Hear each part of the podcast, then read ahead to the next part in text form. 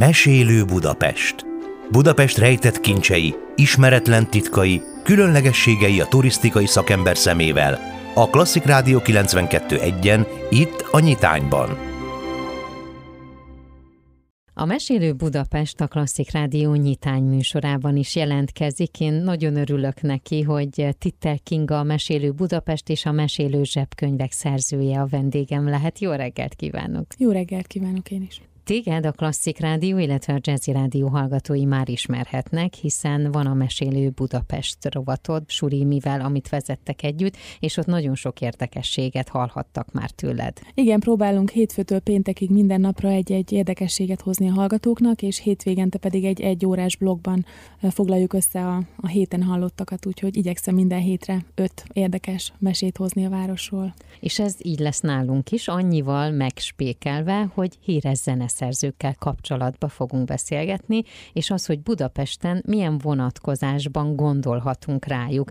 Meglepődtünk, amikor, vagy főleg ugye én nagyon-nagyon, de ha jól Én is meglepődtem is, a kutatás során, igen, nagyon meglepődtem. Hogy nagyon sok zeneszerző, illetve zenéhez köthető ember fordult meg Budapesten, és valami emléktábla, történés köthető hozzájuk. Puccini a 20. század egyik legismertebb olasz zeneszerzője, alapos ember hírében álló, gyakran személyesen felügyelte, miként viszik színre műveit. Így jutott el Budapestre is.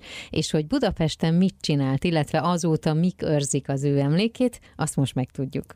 Puccini több alkalommal is járt Budapesten. Való igaz, hogy nagyon szerette személyesen felügyelni a, az előadásait annak a művészi kivitelezését, illetve ez már az önreklámnak is egy része volt annak idején, hogy az akkori zeneszerzők a személyes jelenlétükkel emelték az esemény színvonalát, illetve a sikernek szinte zálogai voltak, hogyha ők megjelentek. Puccini először 1894 áprilisában járt Magyarországon, ekkor vitték ugyanis színpadra a Manon Lescaut című szerelmi tragédiát feldolgozó operáját. Több napra érkezett ide Budapestre, és első este, amikor megérkezett, akkor még nem az ő darabja, hanem Wagner Valkyrie-nek az előadásán vett részt. Az igazgató páholyából hallgatta végig ezt a hatalmas zenedrámát, és még egy leírást is kapunk róla. Pesti napló leírja, hogy idézem, tipikus olasz jelenség, barna hajzattal s arcbőrrel, eleven mozgású, szénfekete szeméből déli tűz, szenvedélyesség lövel szét. Úgyhogy ilyen lehetett Puccini, ilyen volt Puccini, ahogy ő megjelent az operaházban. Abszolút pozitív volt számára az előadás, rendkívül elismerő szavakkal méltatta az előadást, ennek a színvonalát. A felvonások között is külön kifejezte elismerését a, a zenészek felé. A következő este, másnap este már az ő operája került előadásra, a Manon Lescaut.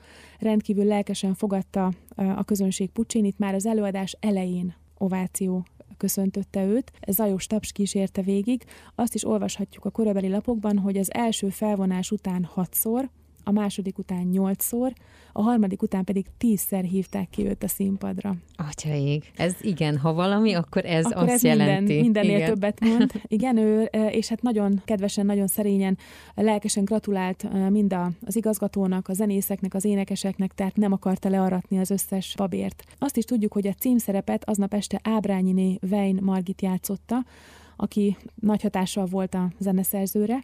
Még azt is olvashatjuk, hogy az énekesnőt egy dedikált képpel ajándékozta meg a szerző. Az előadás után az operaházzal szemben lévő Drexler palotában az akkori Rajter vendéglőben adtak díszvacsorát Puccini tiszteletére, ahol a főszereplő férje, Ábrányi Emil újságíró méltatta Puccinit. Olvashatunk arról is, hogy a tószt, illetve a, a köszöntő az magyarul hangzott el, amiből Puccini persze egyetlen szót sem értett, de abszolút átjött számára az a fajta pozitív fogadtatás, az a lelkesedés, elfogadás és szeretet, ami hát mindennél többet mond, úgyhogy nagyon megérintve és találva érezte magát. Azt is tudjuk, hogy átmentek innen az Operaház kávézójába, ahol cigányzenével mulatták az időt, úgyhogy az opera után egy kicsit könnyedebb műfajjal a cigányzenével folytatták, és másnappal később utazott el Puccini a fővárosból egy városnézést követően, tehát akkor már megismerkedett a fővárossal is. És aztán visszatért.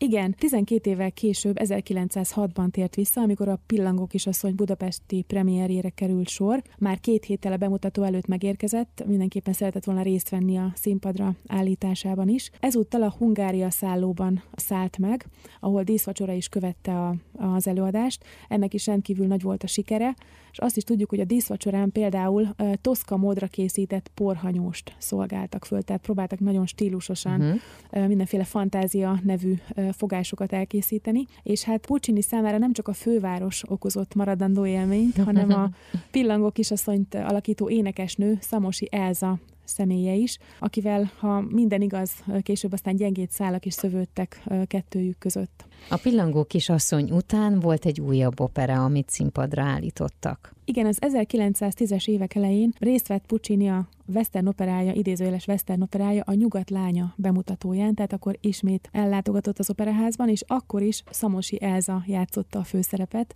ugye őt már a Pillangó kisasszonyból megismerhettük, beszéltünk is róla. A Pillangó kisasszony sikere különben egészen kiemelkedő volt, hiszen tudhatjuk azt, hogy 1124 alkalommal hangzott el az Andrási úti zenepalotában, és Puccini operái összességükben nagyon-nagyon nagy sikerrel szerepeltek mindig a repertoáron. Ha jól tudom, akkor több mint 4600 alkalommal kerültek előadásra. Tehát ez egy egészen hihetetlen Igen. szám, azt gondolom, még így száz év távlatából is. És hát ennek végül is emléket állít az a szobor, amelyet az operaházban találunk, ugyanis Puccinnek sincsen szobra az operaház homlokzatán, de 2013 óta az operaház belsejében egy nagyon szép melszobor őrzi az ő emlékét. És ha újra nyit az operaház, akkor ezt is meg lehet nézni Igen, majd. felújítás után teljesen megújulva, teljes pompájában kinyit ez a tényleg zene palota, akkor mindenképpen megtekinthetjük a szobrot. Titter Kinga, a Mesélő Budapest és a Mesélő Zsebkönyvek szerzője.